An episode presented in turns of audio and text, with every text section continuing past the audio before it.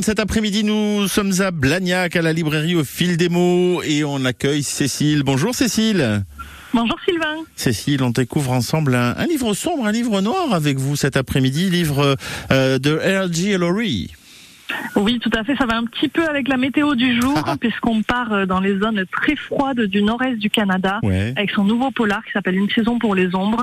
Alors moi, j'adore Ellery, j'ai tout lu, je l'ai reçu à la librairie, je suis une grosse fan de ces polars. Ouais. Et honnêtement, je pense que celui-là, c'est un de ses meilleurs, parce qu'il fait ce qu'il sait faire de mieux, c'est-à-dire alternant entre le présent et le passé. Ah, Et on est au présent avec un, un homme qui est chargé d'enquêter sur des incendies euh, pour des compagnies d'assurance et qu'on appelle pour lui dire que son frère, qu'il n'a pas vu depuis 25 ans, euh, est devenu complètement fou, a tabassé quelqu'un et il est censé aller le voir euh, dans leur ville d'enfance où il n'a pas remis les pieds depuis plus de 25 ans.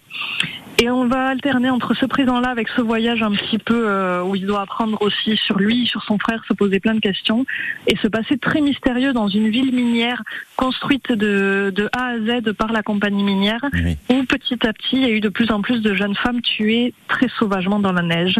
Et est-ce que lui il a quelque chose à voir avec ça?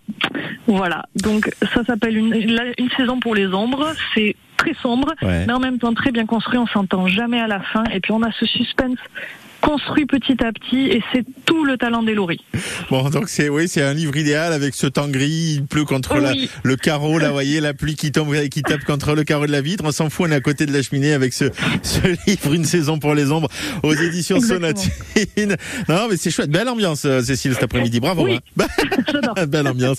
On vous retrouve demain, demain évidemment à la boutique avec plein de livres sur les tables et, et je suppose ce livre avec euh, le petit carton euh, coup de cœur de, de la libraire.